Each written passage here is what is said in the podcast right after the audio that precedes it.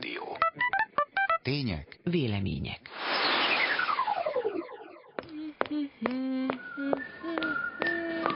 Professzor Paprika. És a bonyolult dolgok. Szórakoztató társadalomtudomány Paprika Kingával és brit tudósokkal. És a mai vendégem Szántó Diana, az Artemisio Alapítvány vezetője, de nem ebben a minőségében, vagy nem kizárólag ebben a minőségében van itt most velem, hanem azért, mert éppen most ír, illetve fejez be egy doktori kutatást a Sierra Leonei gyermekbénulás következtében mozgáskorlátozott emberek mozgalmairól. Igaz, jól mondtam ezt a borzasztóan hosszú szerkezetet? Igen, üdvözlöm a hallgatókat és téged is, és remekül mondtad. Köszönöm, hogy összefoglaltad. Nagyon vagyok, iszonyú hosszú. Ilyen sok alá is mellérendelésű szerkezet volt, de nem véletlenül, mert ez tényleg egy nagyon-nagyon összetett téma, aminek sok részterületét vizsgálódik. Mi most három alapvető vonatkozásról fogunk beszélni. Egyrészt magáról a mozgás korlátozott ügyről, hogy ez milyen, hogy ez hogy néz ki belülről, ez a te etnográfiai kutatásodnak a része, és fogunk beszélni arról, hogy milyen szerepet játszanak a mozgalmakban a civil szervezetek, illetve a mozgalmak, civil szervezetek viszonya egymáshoz Sierra Leone-ban, meg egy kicsit fogunk arról beszélni, hogy hogy néz ki ez a fejlesztés politika, ami itt nekünk Magyarországon fejlesztési pénzek, fejlesztési pénzek, mint valamilyen nagy mágia, egy ilyen távoli, döbbenetes, bemérhetetlen nagy szentség van elbeszélve, de hát nem, nem nagyon tudjuk, hogy ez mit jelent. Erről is fogunk beszélni, de először kérlek, mondd el, hogy mi az a Sierra Leone eszik vagy isszák. Jó, köszönöm szépen a feldobott labdát. Talán azzal kezdeném, hogy én úgy jutottam el Sierra Leone-ba, hogy egyszer csak telefonáltak, akkor még Franciaországban éltem, a Handicap International nevű szervezettől, ami egy fogyatékos ügyi szervezet. Azt mondták, hogy egy interkulturális mediátorra lenne szükségük Sierra Leone-ban. És az mi? Már nem a Sierra Leone, azt majd elmondod, de mi az az interkulturális És ezt a két dolgot kellett hirtelen akkor kitaláljam, hogy mi lehet az, hogy interkulturális mediátor, és mi az a Sierra Leone. Én akkor már régebben foglalkoztam azzal, hogy interkulturális tréningeket tartok NGO-kban, és kiderült, hogy valójában ennek a tréningnek a gyakorlati alkalmazására kérnek, tehát egy olyan fajta konfliktus helyzetnek a rendezésére, ami a az afrikai beosztottak, és az elsősorban európai fehér NGO munkások és az NGO munkások elitje között tört ki, és egy, egy ilyen interkulturális konfliktusba való belépésre adott ez a telefonhívásmódot, ami önmagában nagyon izgalmas volt. Bocsánat, szinkrontormácsolok, jó? Egy picit. Az interkulturális tehát olyan azt jelenti, hogy különböző kultúrákból származó, vagy különböző kultúrákban felnőtt emberek, akiknek nem pusztán mondjuk az anyanyelve különbözik, hanem nagyon fontos működésmódjaik, vagy az, hogy mit gondolnak alapvető dolgokról, például egy civil szervezetben, ugye? Az NGO az civil szervezetet jelent, ezt most ilyen értelemben fogjuk használni mint általában, közöttük felmerültek akkor ezek szerint konfliktusok, és neked mediátorként oda kellett menned, a mediátor az azt csinálja, hogy segít ezek között, az emberek között közvetíteni, tulajdonképpen kommunikálni egymással, mert hogy valószínűleg mondjuk nem ugyanazt értik ugyanazokon a fogalmakon, vagy egész mást gondolnak arról, hogy bizonyos dolgokat hogy kell elintézni. Jól értem? Nagyon jól érted. Az a vicc, hogy én Magyarországon is ezzel foglalkozom, tehát hogy az a szervezet, amelyiknek az előbb bemondtad a nevét, és aminek a vezetője vagyok. Orta Alapítvány, ez itt a reklám helye. Köszönöm. Az interkulturális kommunikációval és annak a gyakorlatba ültetésével foglalkozik, és körülbelül ezt csinálja különböző kulturális hátterű emberek között az együttműködés lehetőséget gét próbálja megteremteni, és ennek megágyazni. Amit, amit hozzátennék, hogy ez nem pusztán az afrikaiak és az európaiak kommunikációrájára vonatkozik, tehát nem csak etnikai jellegű egy kulturális különbség, hanem társadalmi osztályok között is létezhet ilyen. Nagyon sok szinten fogalmazódhatnak meg különbségek, tehát hogy egy ilyen helyzetben, amiről beszéltem Sierra Leone-ban, ott egy dupla ellentétet kellett hirtelen kezelni, képviselni, ami egyrészt az afrikai és az európai kultúra között kialakult. Bocsánat, de amennyire tudom, az Artemis jó csinál egy csomóféle tréninget, csak hogy egy picit visszakapcsoljunk az itthoni munkáthoz, és ez is nagyon fontos.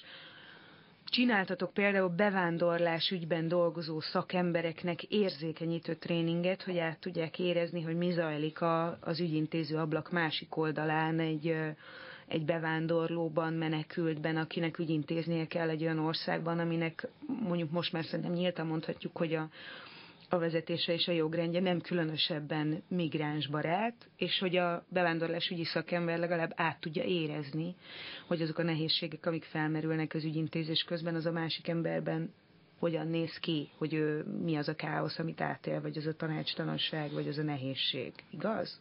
Hát én azt gondolom, hogy egy ideális világban a bevándorlás ügyi szakemberek pontosan annyira etnocentrikusak, mint az interkulturális tanácsadók.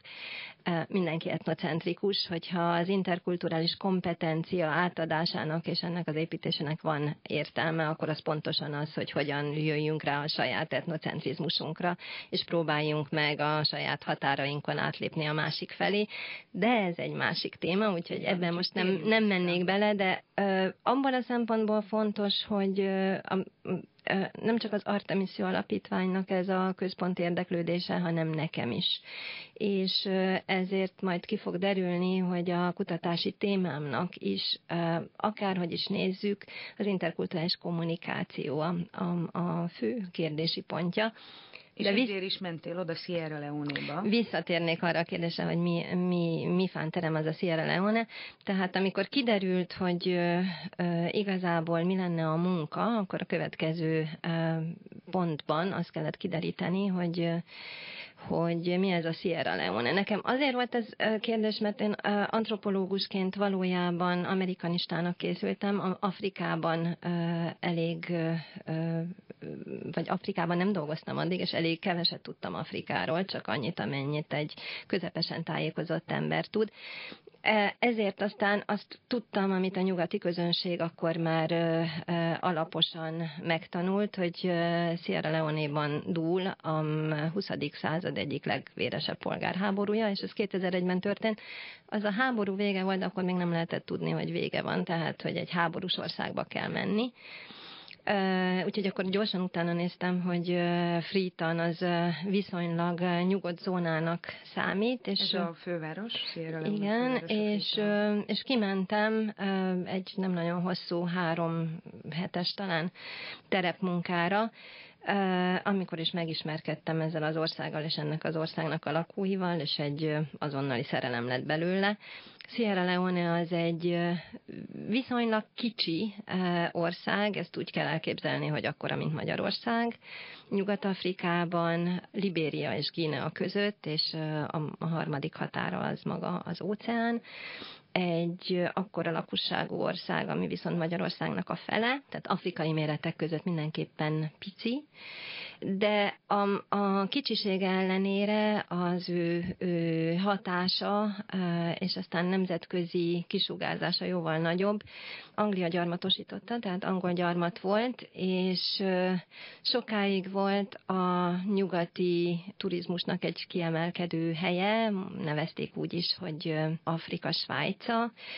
A, másik dolog, ami híressé tette, az az egyeteme, szubszaharai Afrikában az első első e, egyetemet itt nyitották, és e, nem csak e, első egyetem volt, hanem tényleg egy nagyon magas szintű egyetem, ahonnan nagyon sok a pán-afrikanista mozgalomban résztvevő afrikai tudós kutató került ki, és szóródott szét a világba, tehát ez nem egy Isten háta mögötti kis porfészek, hanem a nemzetközi civilizációnak és, és Afrikának egy viszonylag jó helyzetben levő, és mindenképpen úgy tűnt akkor, hogy, hogy virágzó jövő előtt álló országa volt. Aztán jött a háború. Hát nem, pont akkor rögtön, hanem jött először a, a A dekolonializáció, tehát a gyarmati birodalom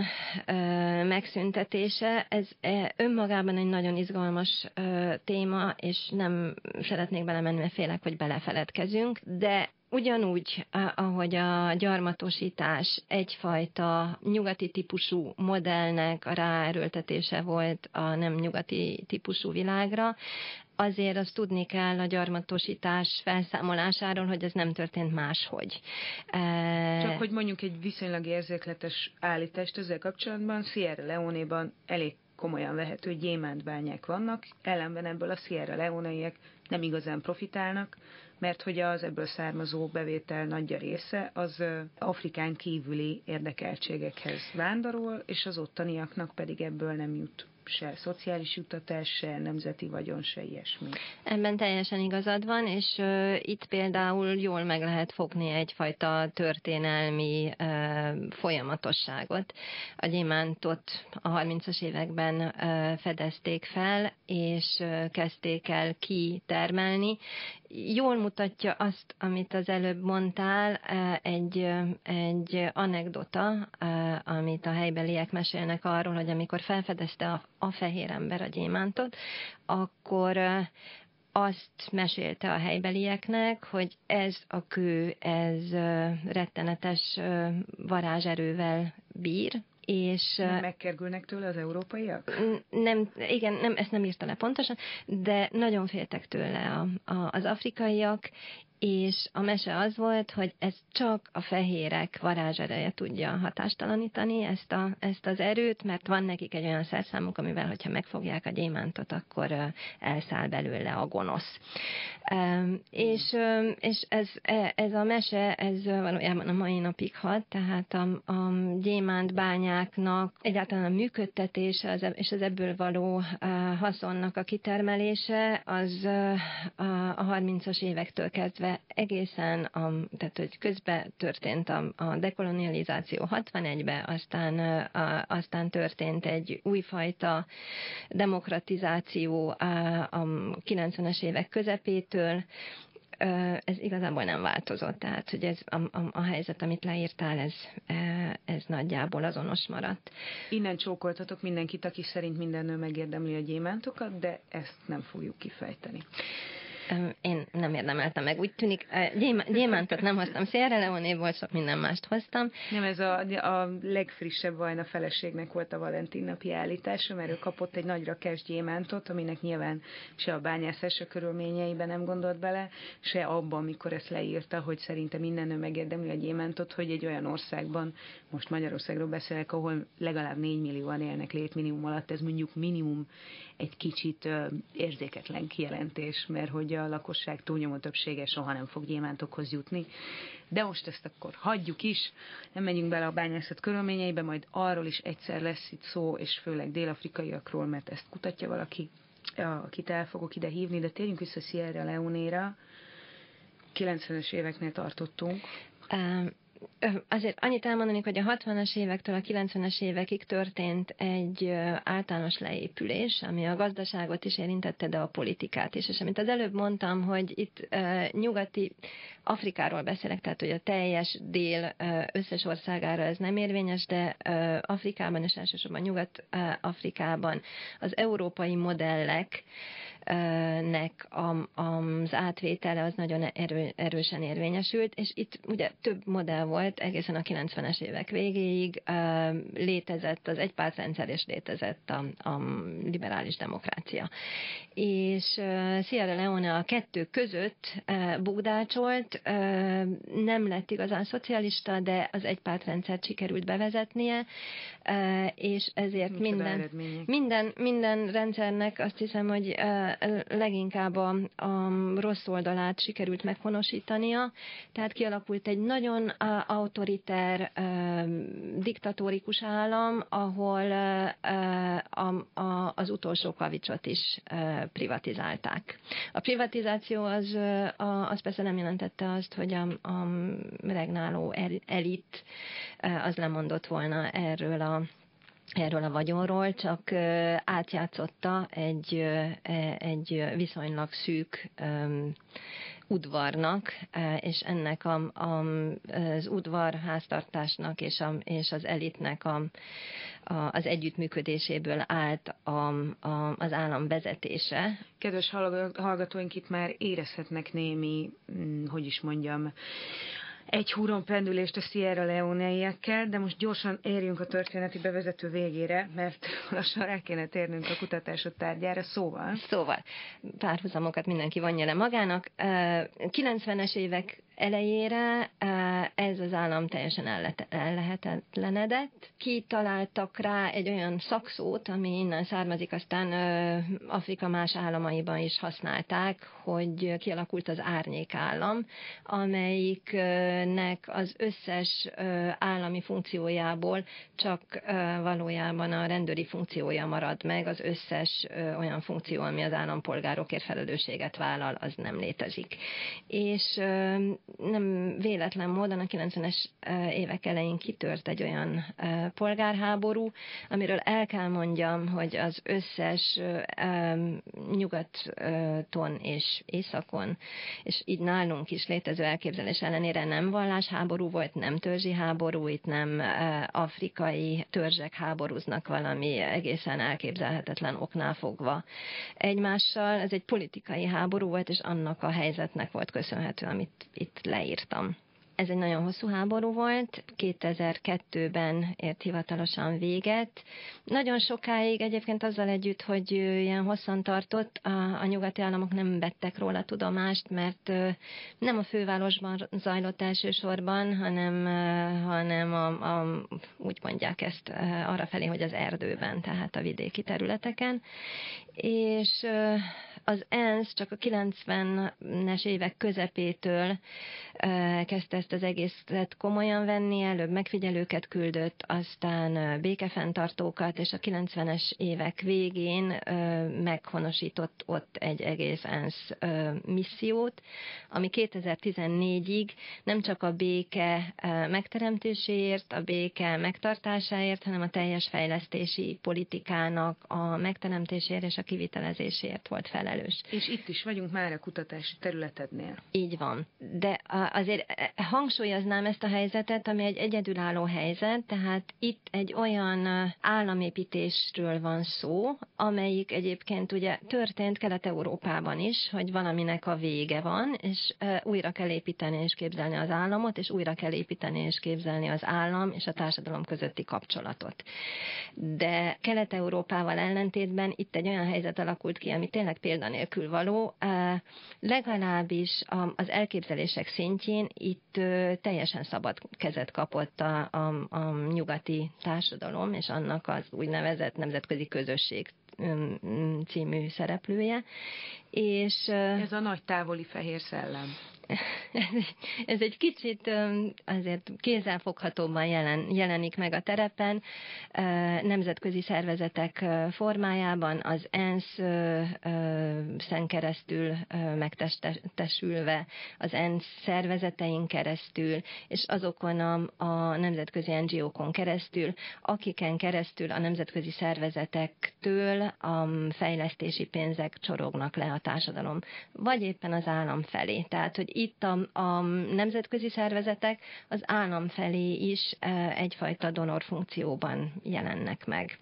Tehát egy olyan átszervezés van, ahol e, úgymond nulláról egy egész társadalmat kell újraépíteni, e, újraképzelni, és ennek a társadalmi újjáépítésnek a, a modellje az, az a fajta liberális, demokratikus állam, aminek az álomképe Nyugat-Európából származik, de ott sem létezik. Tehát egy olyan államot kellene felépíteni, amely valójában sehol nem létezik, csak egyfajta modellként a csillagos égen ragyog, ha az ember felfelé tekint.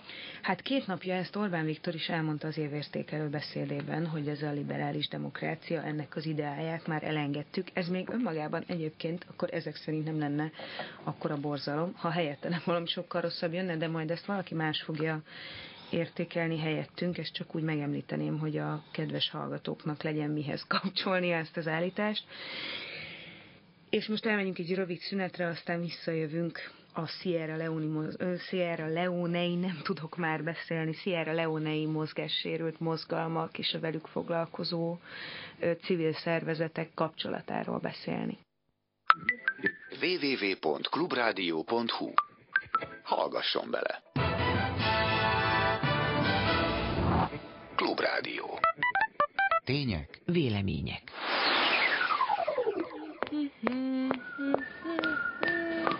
Professzor Paprika. És a bonyolult dolgok. Szórakoztató társadalomtudomány Paprika Kingával és brit tudósokkal. És újra itt vagyunk Szántó Diánával, aki az Artemiszi Alapítvány vezetője, de most nem ebben a minőségében beszélgetünk, hanem Sierra Leonei gyermekbénulás következtében mozgás korlátozott emberek mozgalmaira térünk rá. Ez nagyon bonyolult.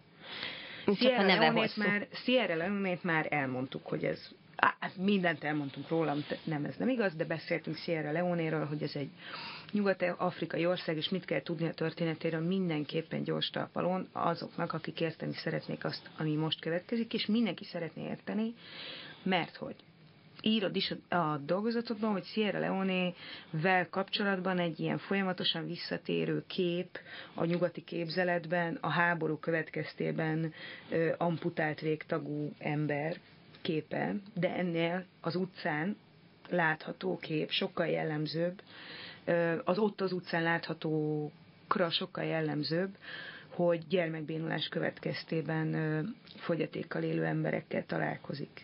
Ez így van. Én nekem is ez volt az első um, vizuális és kulturális sokkom, amikor uh, megérkeztem uh, Fritamba, amiről már elmondtad, hogy a főváros, azt gondoltam én is, hogy a, a csonkításban végtagjukat vesztett emberek képével fogok először találkozni. Ez egy másik történet, hogy miért nem találkozik az ember velük, tényleg nem találkozik annyira az utcán, ők egyszerűen máshol vannak. De a gyermekbélulásban szenvedők, azok nagyon erős vizuális ingerként jelen vannak az utcán. Egyrészt azért, mert olyan testi deformációkat okoz ez a betegség, amely, sajnálom, hogy ezt mondom, de hogy egyszerűen látványos nagyon nehéz kikerülni ezt szemmel. Hát még akkor, hogyha a fogyatékkal élők nagy csoportokban vannak az utcán, és felhívják magukra a figyelmet, mert hiszen ez a dolguk általában koldulással foglalkoznak. Én a gyermekbénulás késői tüneteivel élő fogyatékos emberekkel, és akkor ezt most soha többet nem fogom én, én sem így mondani, amikor mozgássérültekkel beszél, mozgássérültekről beszélek, vagy fogyatékosokról, akkor elsősorban őket fogom ez alatt érteni. Tehát ezekkel az emberekkel én ö, úgy találkoztam, mint akármelyik ö, nyugati turista vagy ö, expat koldusokként. De mivel egy ö, fogyatékos ö, so, jog, jogaival foglalkozó szervezetben dolgoztam, nagyon hamar felfedeztem egy másik világot, ahol a fogyatékkal élő emberek felváltva vagy a színpadon, vagy a néző közösség, közönség soraiba a, a fogyatékosságot ünnepelték. És az első dolog, ami feltűnt nekem, ez a furcsa paradox helyzet, hogy ezek ugyanazok az emberek. Tehát akikkel kint az utcán lenézett koldusokként találkozom, azok bent egy ilyen közösségi térben. Egy biztonságos helyen egy Sierra Leone a, a mai napig nagyon biztonságos, tehát hogy... Bocsánat, most úgy értem, hogy ez a biztonságos nyilvánosság, amit így hívunk magunk közt, jó, mondjuk ez főleg médiamunkásoknak egy ilyen kifejezése, olyan hely, ahol az ember nem külső szemlélők számára kell megfeleljen, hanem, hanem belső szabályok vannak arra, hogy te ki vagy, én ki vagyok, nem kell eljátszanom a koldus szerepet. Igen, ez a biztonságos tér, ez egyrésztről biztos megfelel a valóságnak, de, de én nekem nem tetszik, okay. mert ezt a biztonságos teret, ezt nem a közösség teremti meg, hanem a közösségen kívülálló hatalmi keret, és az előbb beszéltünk arról, hogy ennek a fejlesztésnek a főszereplői a nemzetközi szervezetek és a nemzetközi NGO-k, tehát hogy ezt azért nem úgy kell elképzelni, hogy itt egy alulról jövő kezdeményezésben a, a fogyatékos koldusok elkezdik magukat ünnepelni, hanem úgy kell elképzelni, hogy a nemzetközi NGO-k teremtenek egy terepet ahhoz, ahol ezeket a koldusokat meg lehessen ünnepelni úgy, hogy közben ne kerüljön szó arról, hogy, hogy ezek voltak éppen koldusok. Tehát éppen arról szeretnék beszélni, hogy itt az izgalmas interkulturális helyzet az pontosan az, hogy történik egy felülről való építkezése a, a fogyatékos mozgalomnak, felülről és kívülről, körülbelül nyugati szabályok szerint. És... De jövök, megmentelek? Ezt lehet mondani? Ide jövök, fejlesztelek. Ide jövök, fejlesztelek. Amit fejlesztünk, az, az ugyanaz, mint a, a fejlesztés többi területén is, a civil társadalom fejlesztése. Tehát, hogy a, a, a fejlesztésnek ebben a, az időszakban az egyik legfontosabb célkitűzése a demokrácia megteremtése. Volt egy olyan érája a fejlesztésnek, amikor azt gondolta, hogy azért kell gazdaságot fejleszteni, mert a gazdaság magával fogja hozni a, demokráciát. A 90-es években ez gyökeresen megváltozott ez a helyzet, és kialakult egy olyan fejlesztéspolitika, amikor azért kellett demokráciát fejleszteni, mert a demokrácia majd el fogja hozni a jólétet. Ez a demokrácia, ez egy eléggé elég érdekes demokrácia. E, ez a demokrácia egy olyan demokrácia, aminek a, a bizonyítéka és a végső célja a több párti választás megteremtése és a civil társadalom felépítése, kiépítése. Ez egy olyan demokrácia, ahol a pluralizmus és az egyenlőség e, értékei között egyértelműen az elsőre esik a választás. És ez az a demokrácia építés, ami Sierra Leone-ban is elkezdődött, és ebben a demokrácia építésben lehet elképzelni e, a Sierra Leone-i fogyatékosok civil társadalomkénti felépítését. E, ez a felülről jövő építkezés. Még ehhez hozzátenném, hogy van a dolognak annyi pikantériája, hogy a fogyatékos mozgalom, mint olyan, az ma már valóban egy világméretű mozgalom, de az eredete az mégiscsak Nyugat-Európához, Észak-Európához és Észak-Amerikához nyúlik vissza méghozzá egy meghatározott történelmi ö, időszakban ö, formálódott, alakult meg ez a mozgalom, egy olyan történelmi folyamatban, amiben éppen az állam szerepének a visszaszorítása lett a kimondott cél, politikai cél, és amiben a, fogyatékosoknak a, a túlzott állami jóléti kontroll alól való kilépés lett a, a politikai követelése, tehát az autonómia. Tehát ki akartak jönni az intézményekből? Magyarul ki akartak jönni az intézményekből, igen. Azért el lehet képzelni, hogy egy ilyenfajta politikai cél meghatározás, az hogyan, ö, hogyan jelenik meg egy olyan társadalomban, ahol a jóléti társadalomnak a nyoma sincs. Tehát, hogy viszonylag nehéz azt mondani, hogy engedjék ki szegény fogyatékkal élőket az intézményekből, mikor intézmények soha nem is voltak, meg semmi más nem is volt, vagy már elég régen, vagy nagyon hiányosan voltak, de nem is azt kellene mondani ez ehelyett, hogy legyenek nagy intézmények, gondolom. Én most a fogyatékos ügynek a hazai vonatkozásával nem szeretnék foglalkozni. Egyrészt azért, mert tényleg nem értek hozzá, másrészt azért azt gondolom, hogy, hogy nagyon félrevisz. Én most arról beszélek, hogy mi történik akkor, amikor egy kulturális modellt, e, egyébként egy progresszív e, és minden ízében elismerésre méltó kulturális modellt fogunk, és megpróbálunk exportálni egy másik világrészre, annélkül, hogy a, célokat újra átvizsgálnánk. Tehát lehet azt mondani, hogy a fogyatékos jogok kivívásának az az első számú lépcsője, hogy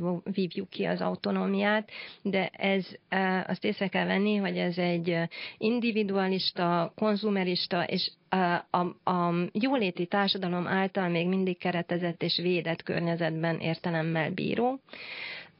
Sierra Leone-ban, és hát gondolom egész Afrikában az autonómia nem csak nem elképzelhető, de nem is gondolom, hogy kívánatos, és hogyha valamit meg lehet tanulni, az egyébként létező, alulról építkező fogyatékos mozgalomból, mert ilyen is van, az az, hogy a, a fogyatékos emberek túlélésének az első számú garanciája a, a közösségiség és a szolidaritás. Leírsz több ilyen esetet, ahol, ahol nekem mondjuk a mostani társadalmi helyzetben, amiben én felnőttem, meg most élek, tulajdonképpen elképzelhetetlen helyzet, hogy egy gyereknek meghalnak a szülei a háborúban, és ott marad gyermekbénulás következtében fogyatékkal, nincsen élő rokona, és egy héten belül meghalna, de valaki egyszerűen csak magához veszi, pedig nem kap ezért az államtól pénzt, vagy nincs neki kiutalva ez a feladat, majd járatja iskolába, és akkor megjelenik egy, ez egy faluban történik, majd megjelenik egyszer csak egy gyermekbénulás következtében szintén fogyatékkal élő felnőtt, aki a közeli városban lakik, és azt mondja, hogy szuper, hogy felneveltétek ezt a gyereket, én akkor, hogyha gondoljátok, akkor magammal viszem a városba, és ott tovább járatom iskolába. Neki sincsen semmilyen külső motivációja, nem kap ezért pénzt, több saját gyereket is nevel, tehát ez nem, nem valamilyen könnyűség, de neki valamiért pusztán szolidáris alapon úgy tűnik fontos, hogy illetve ezeknek az embereknek, mindannyiunknak pusztán szolidáris alapon fontos, hogy az a gyerek, aki ott maradt egyedül, az mondjuk ne halljon meg az utcán. És ez nem csak a fogyatékosokra érvényes. Tehát egy, egy, egyrészt valóban bámulatos, hogy létezik ez az alulról jövő építkezés, és akkor most megint hangsúlyoznám, hogy én most a, a gyermekbénulás áldozatairól beszélek, akik most ebbe sem mennék bele, hogy miért, de nyugati típusú ilyen jótékonysági szervezetek által lettek nevelve gyerekkorukba, és a kutya se akart ott autonómiát követelni, de szétverte a fejük felett ezeket az intézményeket a háború. Tényleg az utcára helyesebben az erdőbe kerültek, és nem szorodtak szét, hanem nagyon sokan közülük Fritamban kerestek menedéket. Fritamban is összetartott voltak, és vagy kiharcolták maguknak, vagy egyszerűen kérdezés nélkül elfoglaltak olyan helyeket, ahol közösségi élet helyszíneket tudtak kialakítani maguknak, de ezeket a közösségi élet helyszíneket úgy kell elképzelni, hogy egy-egy ilyen foglalt házban, vagy, vagy telepen, vagy fogyatékos otthonban lakik egyszerre 100-150-200 ember. Ezeknek viszonylag elenyésző része 20-30 százaléka fogyatékos a fogyatékos emberek, tehát a mozgássérült emberek szervezik ezt az egész közösséget, és tartják el nagyon sokfajta gazdasági tevékenységgel és ezeknek a helyszíneknek a fenntartásával azt a közösséget, amelyik a nem fogyatékosokból áll, ezek családtagok, segítők, stb. Tehát itt van egy megfordított integrációs folyamat. Tehát magyarul a nagyon nehéz helyzetbe került fogyatékkal élő emberek kezdik el kompetens segítőként szervezni a közösséget, és segíteni azokat, akik egyébként nem élnek fogyatékkal, de rászorulnak, vagy szükségük van erre a közösségi segítségre? Hát ők ezt biztos nem úgy élik meg, hogy kompetens segítők. Nekik is segít, ez egy, ez egy kölcsönös függőség, nekik is segítségre van szükségük, tehát szüksége van minden háztartásnak arra, hogy legyen valaki, aki tolja a tolókocsit, meg aki gyerek, aki elmegy vízért. Egyszerűen elképzelhetetlen egy olyan háztartás, ahol, ahol nincs legalább 5-6 dolgos készpár még a, a, a háztartás fején kívül. Így vannak megszervezve ezek a háztartások, ezek a, a közösségek is, és itt kölcsönös függőség van, ahol a, a fogyatékosság egyrészt nyilván egy plusz nehézség az életben, másrészt egyfajta erőforrásá is alakul, mert a, a mozgásérült embereknek van társadalmilag elismert joguk arra, hogy kolduljanak, ők hoznak magukkal sok olyan kompetenciát még vidékről, ami hagyományosan fogyatékos kompetencia, például kovácsok és dolgoznak.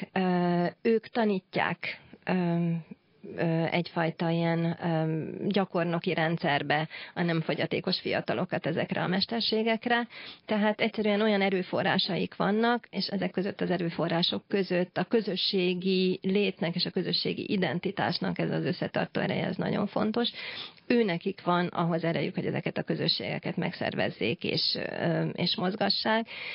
És nem utolsó sorban, és akkor ez lass, lassan talán már a, a, a kutatásnak az eredményei felé megy el, miközben a, én az előbb azt mondtam, hogy ez a felülről jövő mozgalomépítés az nem igazán veszi figyelembe a helyi igényeket, az egyáltalán a helyi kulturális beágyazódottságot. És ennek azért nagyon nagyon kemény hátulütői vannak, mert ez a fajta felülről építkező fogyatékos politika egyáltalán nem veszi azt figyelembe, hogy itt valójában kikről van szó. Tehát nem, nem látja a, a fogyatékos közösségeket, nem látja, hogy ezek a fogyatékos közösségek, ezek nem csak fogyatékos emberekből állnak. Amik, amit ő lát, az a fogyatékos személyek, így is van ez mondva, és a fogyatékos személyek közössége, esetben szervezetei, mint, mint civil társadalmi szerveződések. Bocsánat, a, talán azért van itt még egy probléma, és az az, hogy azért a gyermekbénulás mint ami valójában kezelhető és megelőzhető betegség, az azért egy gazdaságilag meghatározott dolog, nem? Tehát, hogy nem a nagyon gazdagok gyerekei szenvednek gyermekbénulásban, és tehát, hogy egy bizonyos társadalmi rétegből szegények közül kerülnek ki azok, akik gyermekbénulás következtében fogyatékossággal fognak élni. És ez is egy nagyon fontos tényező akkor, amikor mondjuk felülről valaki szeretné őket fejleszteni vagy segíteni. Teljesen így van. Ezekre a közösségekre sok minden jellemző, többek között az, hogy nagy számban élnek bennük fogyatékosok, de azt kell mondjam, hogy talán nem ez a legjellemzőbb. Sokkal jellemzőbb rájuk a, a, a rettenetes szegénység, ami egyébként nem annyira kirívó, mert ezzel kb. egy szinten vannak a lakosságnak a 70%-ával, de azért mégiscsak.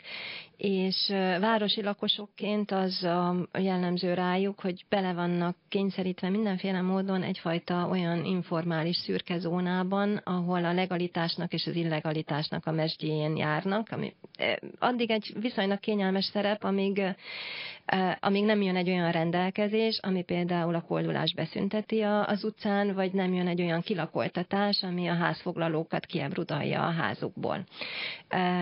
Tehát miközben pillanatnyilag az érdekvédelem az viszonylag megnyugtató módon megvalósul, a közben látni kell azt, hogy az a, a fejlesztési modell, amiben ezek az emberek élnek, az egyre inkább kisajátítja a városi tereket magáncélra, és egyre kevésbé elnéző az informalitásban élő emberekkel szemben, és egyre erősebben próbálja azt mondani, hogy ez nem informalitás, hanem illegalitás. De Ilyet láttunk már ennél közelebb is. Utcáról kitiltást, koldulás betiltását, mintha a puszta betiltással a probléma, ami azt okozza, egyszerűen csak megszűnne. Igen, Sierra Leone nem, nem a Holdon van, egy közös világban élünk, és nagyon sok közös problémánk van, és annak a, a világrendnek a problémái látszanak ott egy kicsit nagyobban és élesebben, amikkel egyébként mi is szembe kell, hogy nézzünk.